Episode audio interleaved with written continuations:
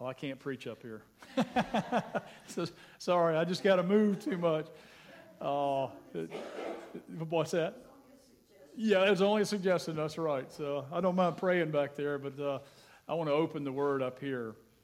So we are looking again at the book of Titus. We've been working our way through the book of Titus, and this morning we're going to look mainly at three verses. We're going to read together a little bit longer passage, but we're going to look mainly at three verses. But I feel the need to, to look at what we've covered already to review so that when we share the passage this morning, we can link it to what the whole meaning of the book is about. So we'll understand what's happening in these three verses that we're going to look at together this morning. Let me just um, ask this if you've got your Bible, I would encourage you to open it because I'm going to be looking at multiple words and phrases, and we'll be going through this book. It's helpful in, in, in, my thinking if you've got it open before you and you can look at it. And I would ask you even now to look at chapter 1, verse 4 and 5 to understand what the letter is about, to understand what the book of Titus is about. What we'll see is this to Titus, Paul says, To Titus, my true child. Meaning that Titus came into the kingdom through the ministry of Paul. And Titus would view Paul as a spiritual father, one that God used to tell him or share with him the truth. And he received that truth to the point at which he became a believer. So his salvation happened because of the ministry of Paul. And so, therefore, Paul calls Titus his true child. And we see something interesting here as we see in verse 5 this is why I left you in Crete. So we understand that what's going on is Titus came into the kingdom because of the ministry of Paul, and then Titus joined Paul, and he spent much time with Paul. And not only was he saved through that interaction with Paul, we would believe that he matured. He grew because he was engaged in life, doing life on life with Paul. And he was with him in ministry as they traveled around the ancient world, sharing the gospel. And it's interesting, this is just an aside that would be pertinent to all of us. Isn't it interesting that even in those two little verses we can understand this truth? And that is that salvation happened in the life of Titus, and growth happened in the life of Titus through the ministry of Paul.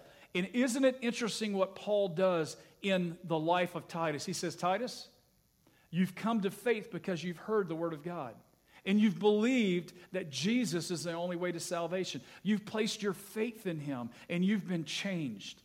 You've been made a new creature through the indwelling Holy Spirit that's come to dwell within you, and you've grown.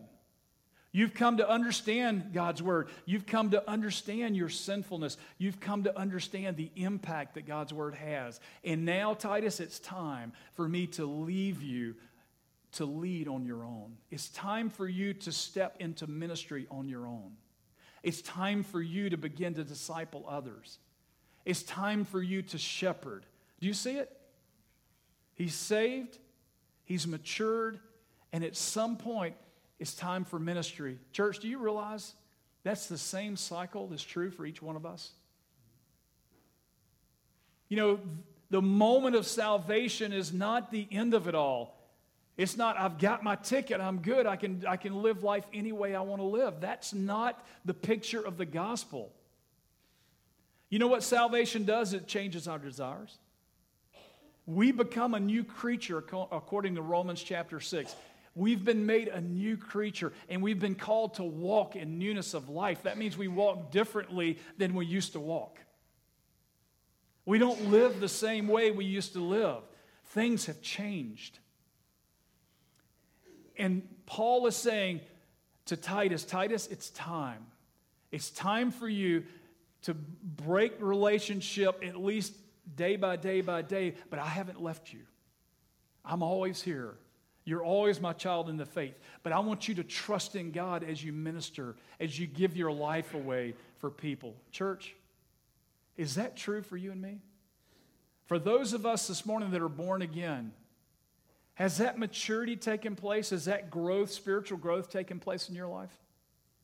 Have you got to the place, have you come to the place where you say to God, God, I'm scared. I don't know what it looks like. I don't even really know how I'm gifted. I don't know what you're calling me to do, but I'm willing. I'm willing to be a tool in your hand. I'm willing to be used as a minister in any way you desire for me to be used. Church, are we there? You know, that's what God is showing us through this. In this pastoral epistle, understand that Paul didn't hand the letter to Titus and say, hey, here's a letter, here's my instructions, you hang out, I'm gone. He didn't do that. You know what he did? He, he prayed with him and he committed him to ministry on the island of Crete. And rem- I just want you to remember who these Cretans are. That's a weird sounding word. And actually, some people use that as a derogatory term. You're just a Cretan. Well, we see in the text that Cretans didn't really live for God, did they?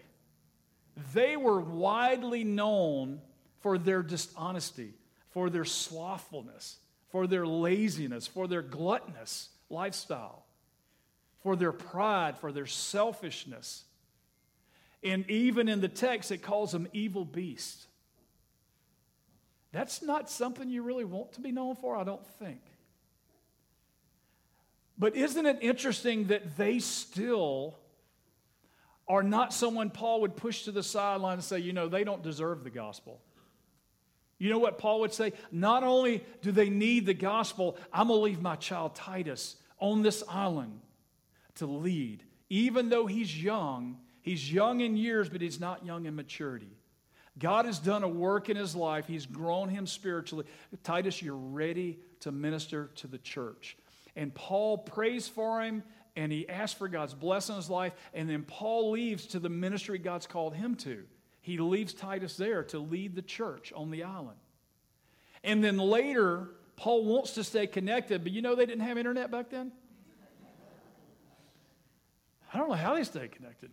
I guess if you got a fast boat with a Yamaha on the back, you can stay connected a little better. But in that day, they used these cloth sails, and it took a little longer to get there, and not many people owned them.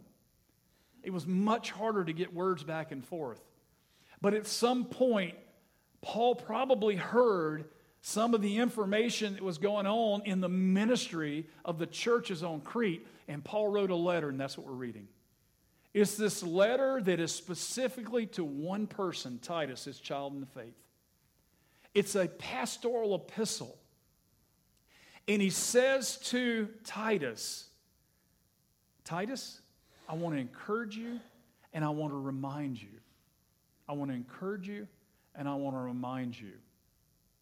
And that's what we'll look at here in a minute. But before I pray for our time in the Word, I want to read the text to you. This morning we're going to read a little bigger passage, but we're going to concentrate on verses 1 through 3 in chapter 3. So if you will read with me, starting at chapter 3, verse 1, we're going down through verse 8 this morning. So if you would open your Word and read along with me.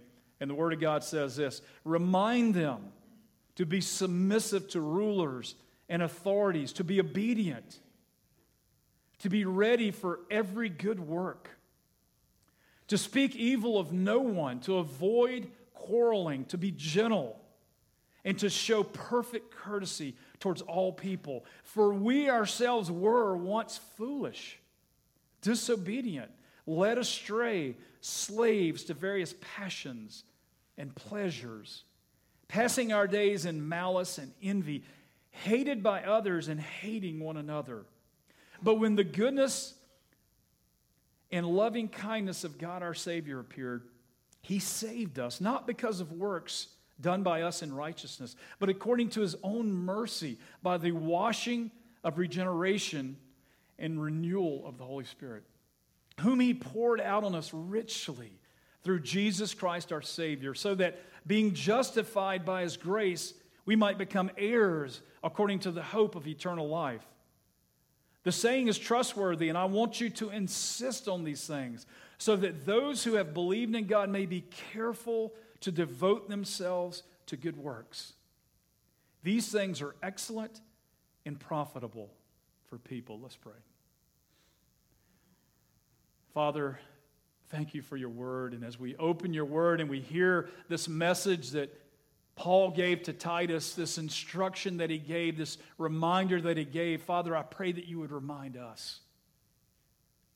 Remind us of what you've done on our behalf. Father, what we could not do on our own, we could not get to you. But it's what you did for us that you showed mercy on us, God. And you've blessed us with salvation because of your great love. And you've drawn us into your kingdom, called us by your name, made us heirs of the King of all kings. Father, you've given us a hope that we'd be with you one day, fully with you one day, apart from the temptation of this world and our flesh, apart from the enemy that is the dark kingdom that would come against us, apart from all those things. We'll be with you in glory, with you where you are, with you in the very midst, and we will see you in all your glory. Father, we long for the day. But until then, God, I pray that you would do work in our hearts, that we would desire to present ourselves as it were a living sacrifice, not doing what we want to do, but willing and offering ourselves to do exactly what you want to do through us. And God, I pray that you would cause your the Spirit to pour forth fruit from our life. And I pray that the world would be blessed by what you do in and through us, God. Humble us, use us Glorify yourself through us. Father, we ask for your blessing and your strength, and we pray in your name. Amen. Well, we start here in, in verse 1 with this word remind. So you've got this father in the faith, Paul, saying to his son in the faith, Titus, remind them, remind them. But you know he uses a lot more words than just this one. Have you noticed? That as we've been working our way through the book of Titus, he uses many instructional words. As, as a pastor, Paul saying to a pastor, Titus, brother, remember these things. Let me remind you, let me share with you this instruction on how you should lead. And here are some words that he uses put into order, rebuke, reach. Oh, excuse me, sorry, teach. Probably say reach too teach. And he uses this word urge.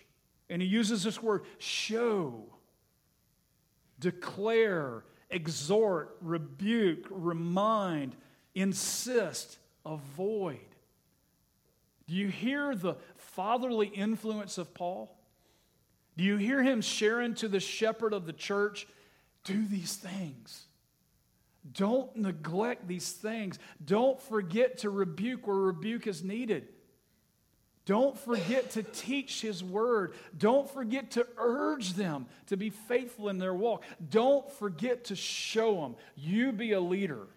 You be a servant leader, and they should see the gospel as you live it out in your own life.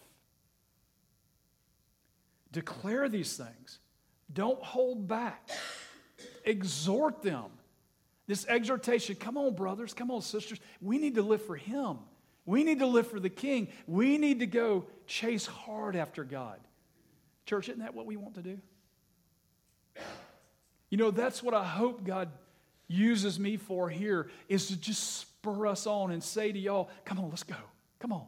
Let's go hard after him. Let's turn away from all these temptations and these idols and stuff, and let's be dedicated to chasing hard after God that God might be glorified and that people might be impacted. You know, that's what we need to be about, church. And I hope that we spur each other on to that very thing. Well, this morning we're going to focus on two of those words. This word remind, and we'll also see in verse 8 this word insist on it. But starting with the word remind, I just want to share with you a story that is pertinent that helps us understand a little more about what is woven into that word. So, when I grew up as a kid, one of the sports that I played was golf. And I, I was from the time I was 10 on up in through high school, played on the high school team, went to college, played on the college team, and got out. And of all my kids, none of them wanted to do golf because they didn't want me barking at them telling them how to do it. But I did have a daughter finally in junior year. She, she came, no, it was end of sophomore year. She came and said, Daddy, I want to play golf. Now, we had hit it a par three course and we had done a little bit. She's, and I'm like, oh, praise you, Lord. I got a reason to go to the golf course. My wife was telling me, honey, can you go to the golf course? I mean, it's a great life, right? So I had a daughter and a reason to go. And you talking about a good time to spend, a good way to spend time together? Savannah and I spent hours and hours and hours and hours together on the golf course playing. And when she started, literally, she couldn't break 100. And that's understandable. Probably if y'all never played, you couldn't either. It's not, it's not an easy game. But as she kept playing, I told her, I said, Listen, I will teach you everything I know. I will help you. I will tell you the way that I know how to play, and I'll do my best. And so once you break into the 70s, if you make it to the 70s, I'll get you a real coach. But what the, the, what I noticed and what happened in her life, and is true for others that, that uh, attain a high level of being able to play golf, you know what? She would swing, and I'd be like, oh, no, no, no, no, no, no, don't do that. No, no, no.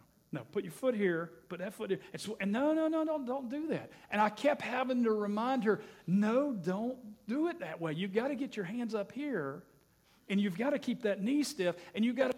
I'm not giving golf lessons, by the way. I'm just trying to say that you've got to repeat the same thing over and over and over and over and over again. You know, some people say if you'll hit a thousand golf balls, you're good to go. No, I think it's more like a million. And even after you hit a million, it's still hard because it's such a technical game not to let some movement enter in.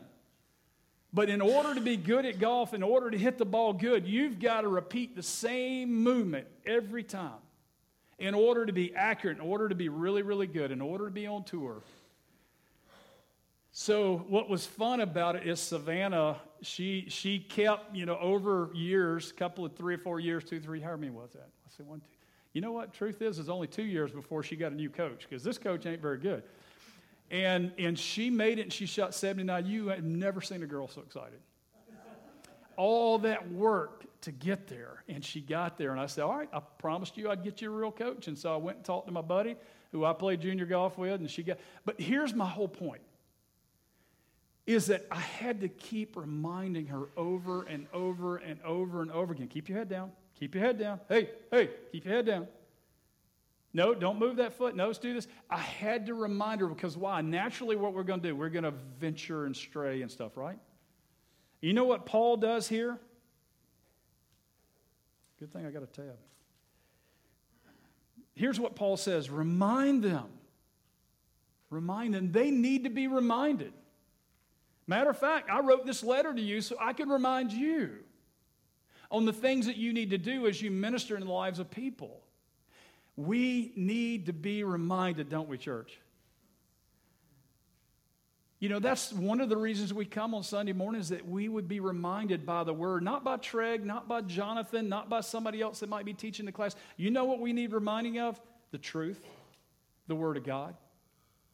And we want to be faithful to lift up the word of God as a central thing of what we do here because the word of God is equated with Christ and the Father, right? It's the very words of God. And so he says, remind them. And what does he say and remind them of? Before we step into that, I want you to see this. I want you to see the ministry of Paul to Titus. And it's the same message that Paul had to the Ephesian church. And it's this in verse 3 and 4 it says, We were, Titus, you and me, we were, and in verse 5 says, But God. Have you heard that before? You remember in, Ephesians when we did this? We were, but God. You know what, Titus? You were just like those people in many ways selfish, prideful, chasing after your own things, tied into the world. You had idols in your life. We were just like that. So don't beat them up. Exhort, yes. Encourage, yes. Remind, yes. Don't beat them up because you and I are just like that. But what happened is God's done a work in our life, Titus. We were foolish, disobedient, led astray, slaves to various passions. You know that he's talking about Titus himself? He's saying to Titus, Hey, Titus, do you remember when you used to say foolish stuff? Man, I had to correct you all the time. Man, it's hard even to be around you. And you kept being disobedient. You know, I told you over and over, this is the way a Christian lives. You kept doing your own junk all the time, man. Led astray, I couldn't keep you on the straight path if I had to, man. I had a big rope tied around you, and I still couldn't keep you in line. We were slaves to various passions. Titus, do you remember when you used to chase after that and chase after that and chase after that and chase after? You remember, Titus? We passed our days in malice. That was, we, we were hating people, trying to destroy people, trying to lift ourselves up and push everybody else down. Do you remember that, Titus, when you did that? And we envied people, we, we were hated. Do you remember, Titus? We, we didn't have all that many friends. We didn't have all that many people thought much of us. They were trying to trick us like we were trying to trick them. Do you remember when we lived like that, Titus? Hey, I was the worst of all, Titus. Man, I was persecuting the church. I, I laughed and ridiculed when Stephen was stoned to death, and I raised up my fist and, yeah. That's who I was, but God's done a work in my life. Church, is that true for you? Have you come to the point where you realize that's you? Every single one of us, that speaks to each one of us, is that all of us are sinners. Now, some might be more openly sinful, more outwardly sinful, but let me say, if you've got pride and an attitude, guess what? That's just as sinful as the open, open stuff. I don't know that we see sin for what it really is. We just think the big things are sin and the little things are white lies, and we don't have to worry about those small things. It's really big things we got to get under control. You realize that all of them are, are an offense to God? Do you realize that's who we were? But God. Brother and sister, are you in the kingdom? Are you born again? Are you a believer? You know what? If but God's not there, if, if the work of God is not in your life, you know where you are. You're right there where it says, just like Titus and Paul, they once were like that. That's exactly where you still are if but God hadn't happened in your life. Has God touched your heart? Has God opened your heart to see your sin? Has God moved in your heart to make you uneasy about your sin? Have you gotten to the place where you recognize that apart from the repentance, Apart from the gift of God, apart from the forgiveness of God, there's no way you'll ever be in heaven with Him. There's no way you'll be accepted by Him. And you're not a believer. You know what? Everyone in this room who has come to be born again used to be not born again. Sean shared this morning that by the grace of God, when he's seven years old, because he was in among the truth, the truth was all over his household and his friendships and his neighborhood and his church. And what a blessing of God, Sean. That you didn't have to go experience the ways of the world, that you know what? It makes it so much harder to unwind from those things. By the grace of God, He blessed you because of the faithfulness of your parents. Man, I, I celebrate that. But you know, unless we have this in our life but God, then we're not in the kingdom. Has God come to you, brother and sister? Has He come to you and says, Listen, if you will bow your knee in acknowledgement of your sin, and you will confess your sins before me, and you'll understand that I'm willing to forgive you and provide for you a payment, because you know our sins yield death, eternal separation. And unless those sins are paid for, we will be judged, eternally judged. But God has provided His Son. He sent His Son to live a perfect life and die on a cross.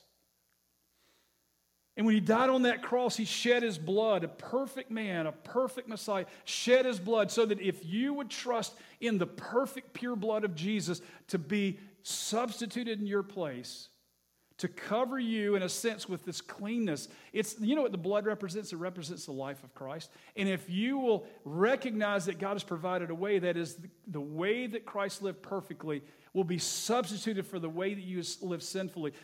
Jesus will take on your sins as he hangs on the cross and he'll give you his righteousness so that you can be born again. Oh, it's my prayer today that everyone in here is born again. It's my prayer. And Paul is saying to Titus, remind them, Titus, that those characteristics are characteristics of the world. That's the way the world lives. But Titus, I want you to remind them that's not the way Christians live. That's not the way we're supposed to live.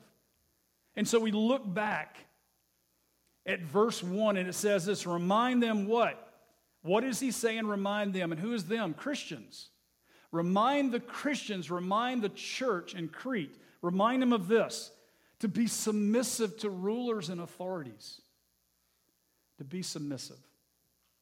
To be submitted, to live this submitted life. You know what? That's an attitude, isn't it? I recognize that I have an authority over me. You know, if we think about it from a worldly way, I've got a dad.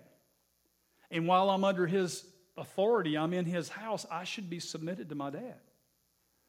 And I've got an employer, and truthfully, I've chosen to be employed there. I should be submitted and I should live in a righteous way under my employer. But you know what? Those are all earthly. The greater authority is God Himself, that we are under the authority of God. Therefore, we should have the attitude of being submitted. We should say, Yes, Lord. We should have the heart to say, Whatever you say, yes, Lord's answer. And he goes on to say this remind them to be submissive to rulers and authorities and to be obedient. What does obedience look like? It looks like the next phrase to be obedient, to be ready for every good work. And I'm going to camp here for a couple minutes. To be obedient. Let me just say this the decisions we make, would we classify those as obedient to the Lord? You notice I use that word Lord very specifically. You know what Lord means? That means He's an authority. And if He really is Lord, how could we ever say no?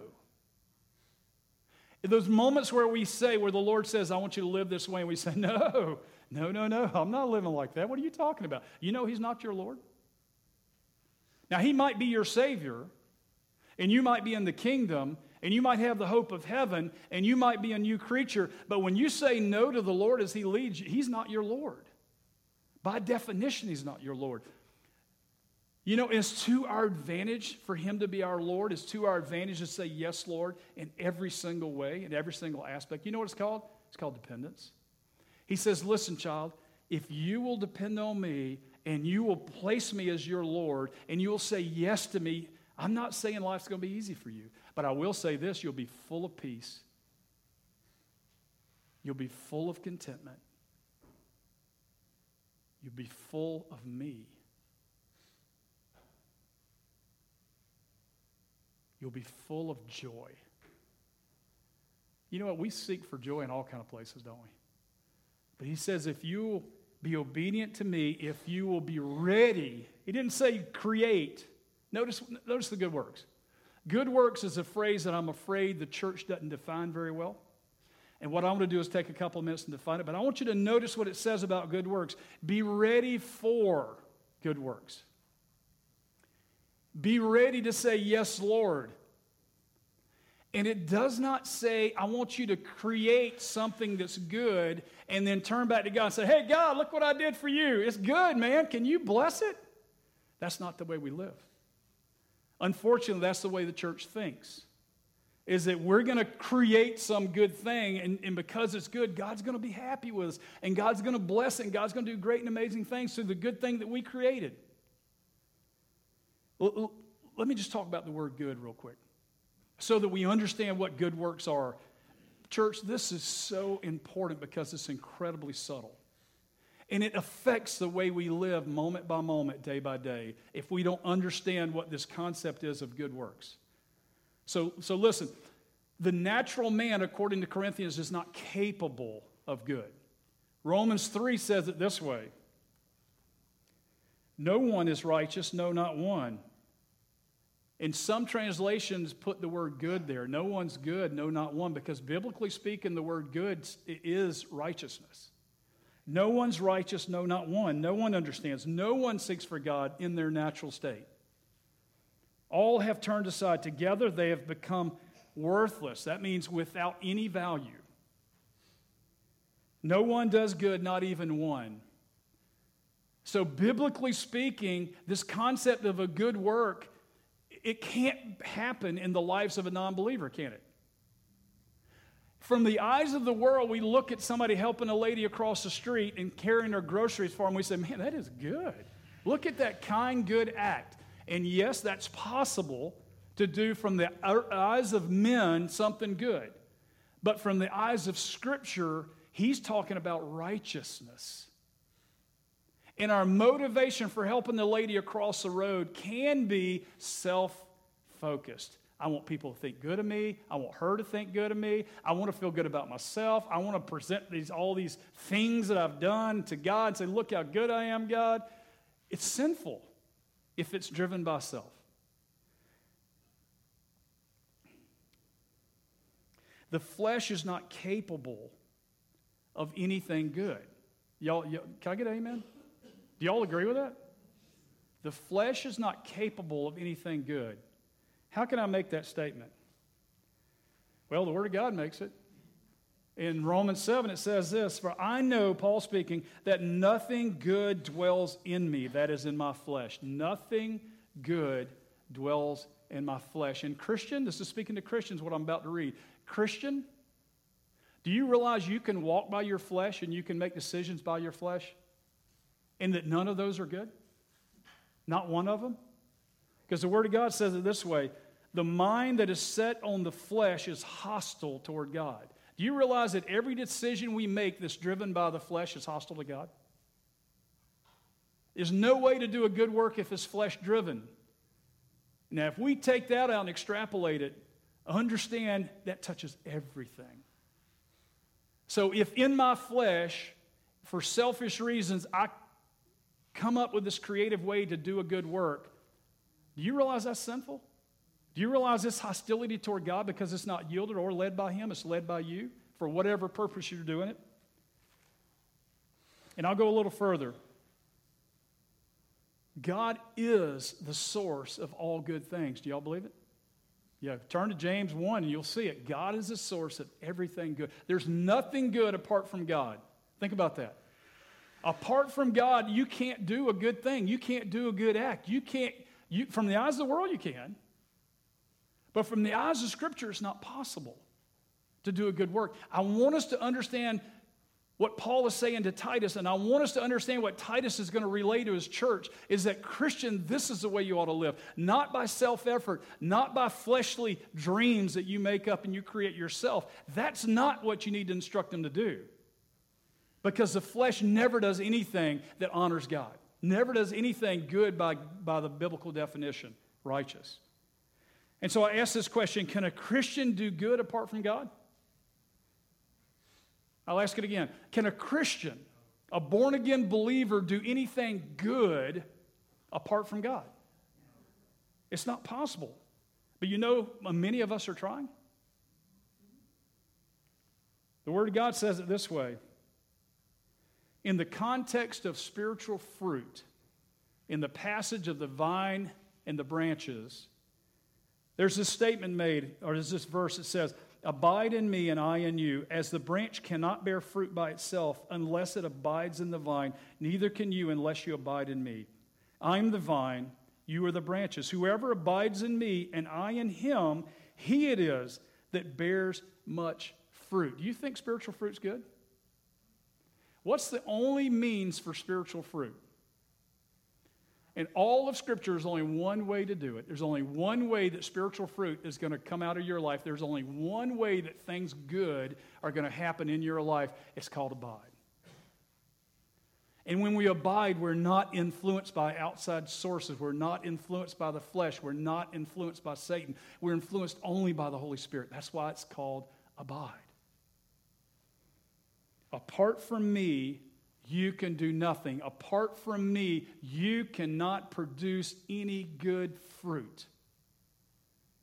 You cannot produce any good work. It's not possible. You feel like I'm beating you up? I'm not. You know what I'm doing? I'm trying to reveal the depth of this passage and how incredibly important it is for us to understand it. Church, we're not called by God to go out and create good works. You know what we're called to God to do? Be faithful. How are you faithful when God says, Treg, I want you to go down that road, and when you get to the end of the road, I want you to go that way? And, and I say, No, God, it's a shortcut if I go this way. He said, I didn't, I didn't instruct you to take the shortcut. I, I said, I want you to go on this road, and I want you to take that road. You know what he wants us to do? He wants to do exactly what he told us to do because all along the way, there's things that he's using me for. He wants to spill his fruit out of my life because I'm willing to be obedient. And when I turn the corner and go the other way, guess what? He's still spilling fruit out of my life because I'm choosing to be obedient. I'm choosing to walk by his leadership. I'm choosing to be led. It's an attitude. So I read the passage again, and I want you to hear, church, what we need to be reminded of as a church, as individual believers, as born again ones. Listen to what we need to be reminded of. Remind them to be submissive to rulers and authorities. Are you submitted to God? Are you ready to obey? Is your attitude truly there? Are you kicking and screaming against what God wants to lead you to do? And then he says, and be obedient. When God says go, don't, don't say no. He says, be obedient, to be ready for every good work. And I just want one more thing about good works. If y'all ever notice in Ephesians 2:10, this incredible little phrase that talks about good works, listen, listen to this. And I think it adds a little gravity to what I'm saying here. So in verse 8, 9, and 10 is 10 that I'm pointing to, but I want to read 8, 9, and 10 because it's the same reminder that Paul gave to Titus. It's for by grace you've been saved, Titus. And it doesn't say Titus here, okay? I'm reading in Ephesians, but I'm inserting his name as if he's talking to him. For by grace you've been saved through faith. And this is not your own doing, it's the gift of God. Did we hear that in Titus? Yes. Not a result of works, Titus, so that no one may boast, including you. For we are his workmanship, Titus. We have been transformed by him. He did it all. We didn't do any of it. By the grace of God, we're his workmanship. And listen to this beautiful phrase created in Christ Jesus for what? For good works. Do you realize we were created for good works, church? I'll say that again. We are created for good works. But I want you to listen to the next phrase because it, it really shows us how that process can possibly take place. Listen at it. Good works which God prepared beforehand that we should walk in them. It's almost like God said, I've got this road out here, and I'm going to roll out the carpet, and, and it is the good work. And all I want you to do is go walk in that way. If you'll walk that way and obey, guess what? The good work is going to happen. I've already prepared it, I've already rolled it out, I've already planned it. All I need you to do is be obedient. All I need you to do is say yes. And you know what? I'll make it happen. Listen at this phrase again. We were created in Christ Jesus for good works which God prepared beforehand. You know that we didn't prepare them, and we didn't create them, and we didn't make them up, and we didn't conceive of them, and we didn't get other people to be involved. You know what? If that, all that is true, then it's flesh, it's sin. The good works he's talking about are things that he already has planned in his master plan. You realize God's got a master plan? And the sovereign God's master plan will not be thwarted. Satan can't do a thing to thwart God's master plan. And you know what his master plan is? He's got his thread of history. And you know what he's doing to me? He's saying, Treg, come on. Come on. I want you to experience my plan. I want you to walk in my plan. And when you walk in my plan, you're going to experience the living water flowing through you. And it's to, there's going to be an electricity of relationship between you and me. And it's going to cause you to experience my glory. And it's going to cause you to bow your knee and worship. And it's when you worship from the heart that you know me. Church, I'm, I'm taking some extra time here because this is powerful. My words aren't powerful. If my words come out, I hope they'll just fizzle away. But if the word of God comes through and it's truth, I hope it'll cement itself in your heart. To walk in good works is to obey, it's called to abide. It's called to say, Yes, Lord, yes, Lord, yes, Lord, yes, Lord. Yes, Lord. And so we check ourselves. When's the last time you heard yourself say, No, Lord, I'm scared? No, Lord, I don't have that gift. No, Lord, I, I don't think they like me. No, Lord, I don't cook good. No, Lord, you know how practical this thing is? It's right down to the, the very simplest and smallest things of life. You know what God says? I want you to bring everything to me in prayer. Everything. I want you to talk to me about the smallest of things. It doesn't have to be this grand decision about whether I leave my work or not. I want you to just talk to me about you getting ready to step in a door to a customer. Why don't you talk to me before you go in? Why don't you ask me to do something through your life when you interact with that guy? And why don't you be open to me putting my words in your mouth and you just be bold enough to say what I put in your mouth? I mean, it's the day to day, moment by moment, small things. He says, I want you to depend on me for everything. I want to tell you, church, it is the most peace filled place you'll ever be. You know how much you have to control if you depend on Him? Nothing. Zero. And, and, and our flesh screams, wait a minute, that's stupid. What do you mean I don't know? I, I can't just be irresponsible. It isn't anything about being irresponsible. It's about being dependent. It's about committing every little thing to Him and being led in every little thing. It's called abiding. You want to know what in John 15, that, that passage I just read about the vine and the branches and the fruit and abiding, you know what the, the end of that passage says? Verse 11, it says, These things I've told you in order that you might have life or have joy and have it to the full. You want to know where this bubbling joy comes from? That we've tasted on and off here and there? That bubbling joy comes through abiding. It's the only way. There's no true joy apart from abiding. Let's pray. Father, I'm sharing your word. I hear the call to abide. God, I've heard it for years now. And, and, and the, the paradox of it, God, is that I found that I can't do it. I try to abide and I try to abide and I try to abide in my own effort and, and I just crash and burn. God, and I'm sure it's true for all of us that it's such a high goal, it's such a high and lofty call to abide. Yet, Father, you say, I've given you everything you need for life and godliness to rely on me and not on yourself. It's the power that is at work within you that's going to give us, God, the ability. I hear it, God. I hear it. It's not our strength, and it's so hard to beat down my flesh and tell it no and crucify it, like Paul said. God, I just confess that this humanity is difficult. I hear your high call the high call of God in Christ Jesus. I hear it.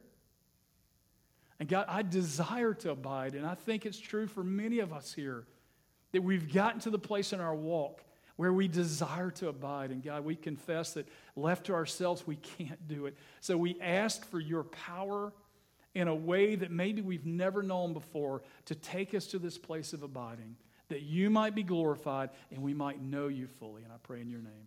Amen.